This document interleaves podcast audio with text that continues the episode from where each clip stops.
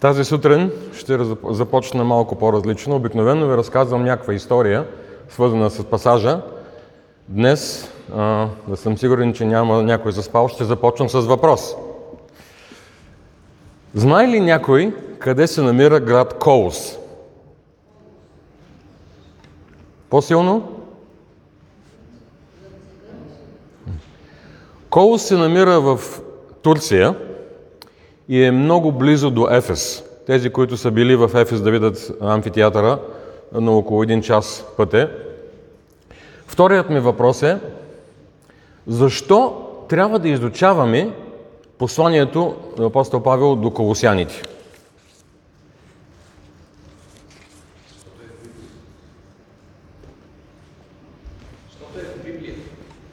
Правилно. Исках да започна малко с това да вълмотам преди да даде ти правилния отговор, което беше ние сме интелигентни хора, живеем в 21 век. Защо трябва да изучаваме нещо, което е написано в първи век? И то от някой, който е бил затворник, бит, фарисей, на всичкото горе е гонил християните, бил е екзекутиран даже. Но правилният отговор е защото е в Библията. А цялата Библия е боговдъхновена. Библията докосва сърцата ни, променя живота ни. Помага ни да опознаем Исус Христос и Той ни наставлява в Божиите праведни пътеки. Писмото на апостол Павел говори за две огромни нужди, които всяка истинска евангелска църква трябва да знае. Да познаем несравнимото величие на Исус Христос и второ, да знаем как да живеем като християни. Живеем във време, в което величието на Христос постоянно се омалважава от хората. Дори в най-духовно израсналите християни го няма, няма тази пълнота, която са имали апостолите в първи век. Павел беше изцяло отдаден на Христос. Йоанн, последният жив апостол, до края на живота си беше изцяло отдаден на Христос. Петър казваше, че не е достоен даже да живее в присъствието на Христос. На много църковни членове по света им липсва тази пълнота в Христос, за която говори Павел. Да познаваме Христос е най-голямата привилегия за нас. Най-голямото удоволствие, което може да изпитаме. Да знаем също така, че каквото и да не се случи в този живот, ние принадлежим на Христос. Павел е бил загрижен да не би колосяните да бъдат заблудени какво е, каква е същността на християнския живот. Той се е притеснявал, че между тях е имало лъжеучители, които са ги обърквали по една или друга причина. Те са казвали, ако между вас има разочаровани християни, елате при нас, ние ще ви дадем рецепта как да се изликувате от разочарование. И така те са започнали постепенно да объркват християните. Затова Павел им пише. И ние виждаме в първа глава, първи стих, че авторът на това писмо е Павел. Какво казва той?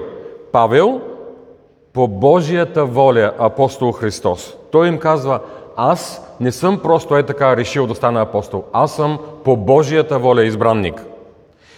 Павел им напомня, че е изпратен от Христос. Апостол означава изпратен. Спомнете се, той беше изпратен за ежичниците. Уникалното за Павел беше, че той преследваше църквата, а сега не само е изпратен, а е самия той е преследван. И както ще видим накрая, как така завършва посланието 4 глава 18 стих, той им пише окован в окови, в затвора. Павел е загрижен те да живеят в пълнотата на християнския живот и никой да не ги заблуждава. Също така, той е загрижен те да достигнат до истинска духовна зрялост. И това е една от характеристиките на добрите църковни водачи. Църковните лидери се трудят неуморно, за да могат членовете да достигнат до пълнотата в Христос. И това е едно огромно благословение за църковните членове. Ако църковните членове обаче не се стремят към духовно израстване, те се превръщат в голямо обесърчение за църковните лидери. Каква възвишена цел си е поставил апостолът? Да се грижи неуморно за духовното израстване на колосяните. Една от уникалните неща в това послание е, че Павел никога не беше се срещал с тях лично. Във втора глава, първи стих, той им казва, че никога не ги е виждал. И въпреки това, той беше загрижен за тяхното духовно израстване. Нека да ви кажа накратко какво е изискването да е апостол. Когато се събраха апостолите в първа глава, Янията, те трябваше да изберат нов апостол.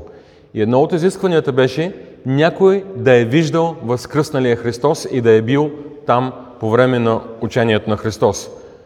Изключението при Павел е, че той не е бил лично от един от учениците, но еквивалента, който е имал той върху стария, знанието върху Стария Завет, сега учените го обясняват като две докторантури по богословие.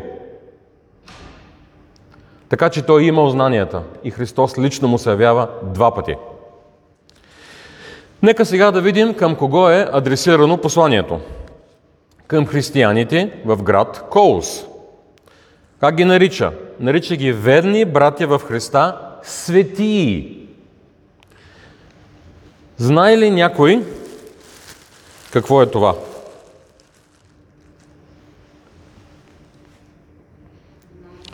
Тези, които а, са гледали постовите ми във Фейсбук от Африка, трябва да мълчат. Значи, това е кашу. То расте прикрепено към плода, после му се маха черупката и вътре остава плода. И сега, само за това, че някой не знае, че това е кашу, не значи, че това е кашу, нали? Същото е при нас. И както и с хората по света.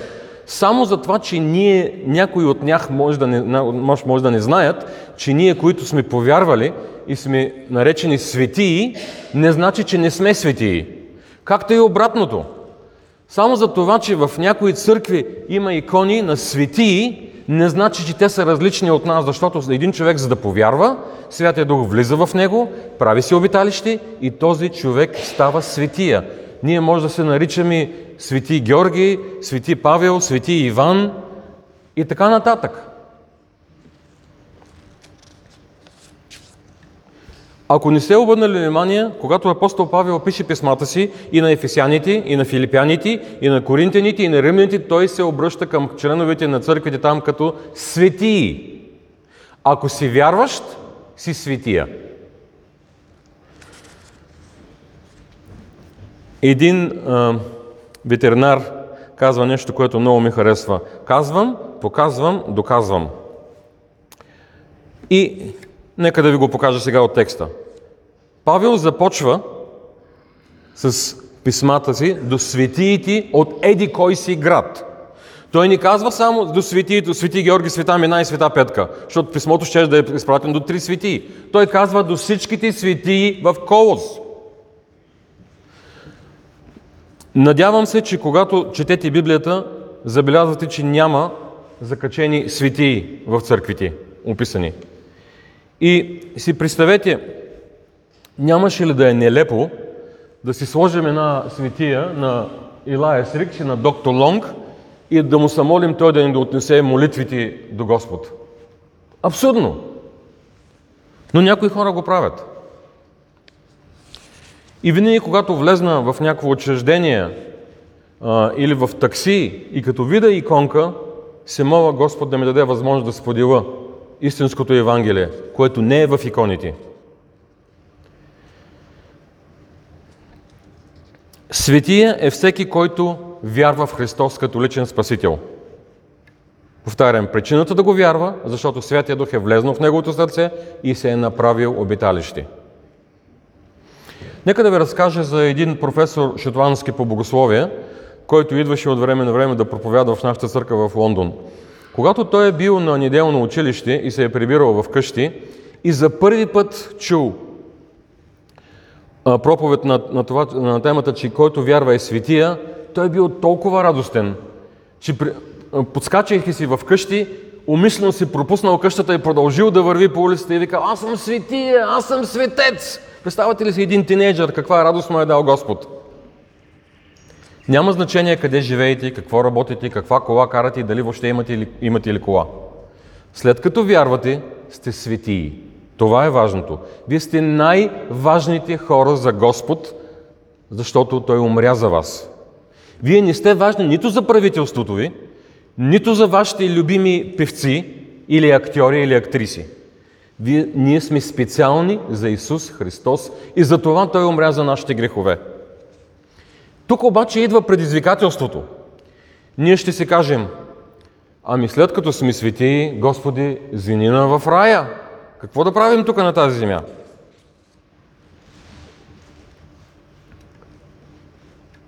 Не. Господ иска ние да живеем в Пловдив и да показваме светлината и Неговата любов на хората около нас. И ние знаем, че не е лесно да живеем като светии в град изпълнени с антагонистични настроения срещу нас, евангелските християни. Но това е нашето признание, призвание. Да живеем по начин, по който светиите би трябвало да живеят. И вчера, когато пътувахме с а, Иван до събора в Пазаджик, му разказах на какво съм се натъкнал, какво съм видял и какво съм чул в Африка – и той каза, сподели го това с хората. И знаете ли, в Африка се запознах с хора, които ходят на църква, след това се прибират в къщи и си имат една специална стаичка, малка, с завеса, с педле, дърпат педлето и преди да обядват, слагат една чиния с храна на тяхните пра... родители и казват, ние се отнасяме с почет и уважение към вас. Ето, първо на вас обяд, после на нас. Това напомня ли ви за нещо, което ние правим в България? Откак съм се върнал, съм бил на три погребения вече. И ми прави впечатление, че когато попа се моли за мъртвеца, се моли и за хората, които са отдолу в семейния гроб, нали? евентуално Бог да прости. Ако някой не е поискал прошка в името на жертва на Христос на кръста при живи и да раздаваме и храна за Бог да прости и да се моли попа, няма промяна.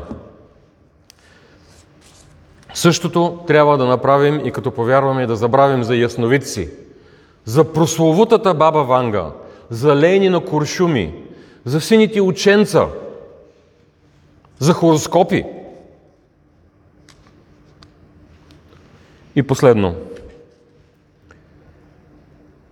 Павел изразява неговата благодарност за отиването на разпространението на Евангелието в Колос. Но Павел не го прави в хронологичен ред. И нека да ви помогна да разберете хронологията. Той казва, Евангелието се разпространяваше по целия свят. И аз се опитах да го спра. Но вместо това, Бог ми привлече на Негова страна и аз станах Негов избран апостол. Изпрати ми при езичниците. Отидах в Ефес. Там живях две години. По всяка вероятност, Епафрас, който е споменат тук, е чул Евангелието. Не знаем дали го е чул лично или от някой друг. Но това, което се е случило, Епафрас се е върнал в Колос и е разпространил Евангелието в Колос. И така хората са повярвали. В пети стих пише, че те получават увереност, че ще отидат в рая, защото вече са повярвали. В четвърти и в осми стих те се изпълват с любов един към друг, което показва промяната им вече, като светии. Когато Павел им пише, е, че и Павел ми напомня, че разпространението на Евангелието е като една верига. И всяка една халка от веригата води до следващия човек и до следващия човек и до следващия човек и така нататък.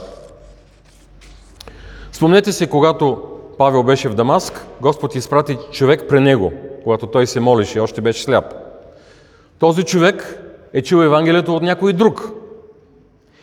И така веригата се предава, Евангелието се предава. Целта на Павел е да накара колосяните да се замислят за тази верига. Не е ли уникално, че ние сме части от тази верига? Оттам е дошло чак при нас в България. Замислете се за халките на веригата и за хората, за които вие може да бъдете епафрас. И вие да станете част от веригата за някой друг. Сигурен съм, че си спомняте кой е част от вашата верига или кой е вашия въпрос. Може да, е, да са вашите родители, може да е приятел, съсед, може да е просто някой, който е казал нещо за Христос и това да ви заинтригувало и вие да сте повярвали в последствие. Бог ви е обгърнал с любовта си и ви е довел при себе си и сега и вие сте част от веригата. И аз съм изключително благодарен, че Дани, който се присъедини наскоро към нас, има такова желание и всяка събота идва на масата да раздаваме брошурки. За да може и той да е част от веригата, като всеки един от нас. Така благовестието се разпространява по света. Знаете ли какво е направил през последните си минути шотландският евангелизатор Джон Харпър от кораба Титаник през 1912 година? 1517 човека замръзват във водата, защото не са изчислили правилно броя на лодките за спасение.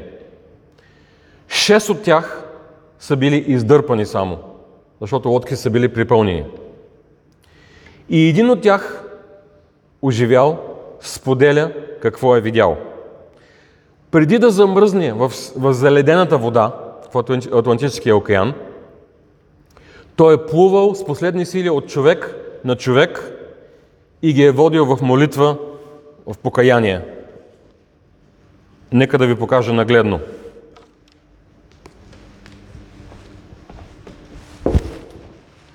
Това, което той е правил, е плувал с последни сили, от човек до човек е казвал, покай се за греховете си, имаш последен шанс, Господ ще те приеми. Покай се за греховете си, покай се за греховете си. Разбирате ли? Очевидецът го е видял, повярвал и го е описал.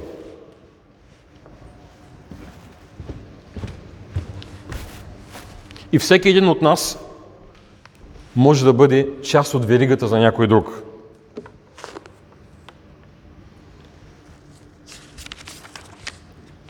Нека да се получим от неговия пример и да станем епафраз за някой друг. Искрено се надявам, че днес се наслаждавате на факта, че вие сте светии. Предполагам, че разбирате каква привилегия е да бъдем Божии чеда.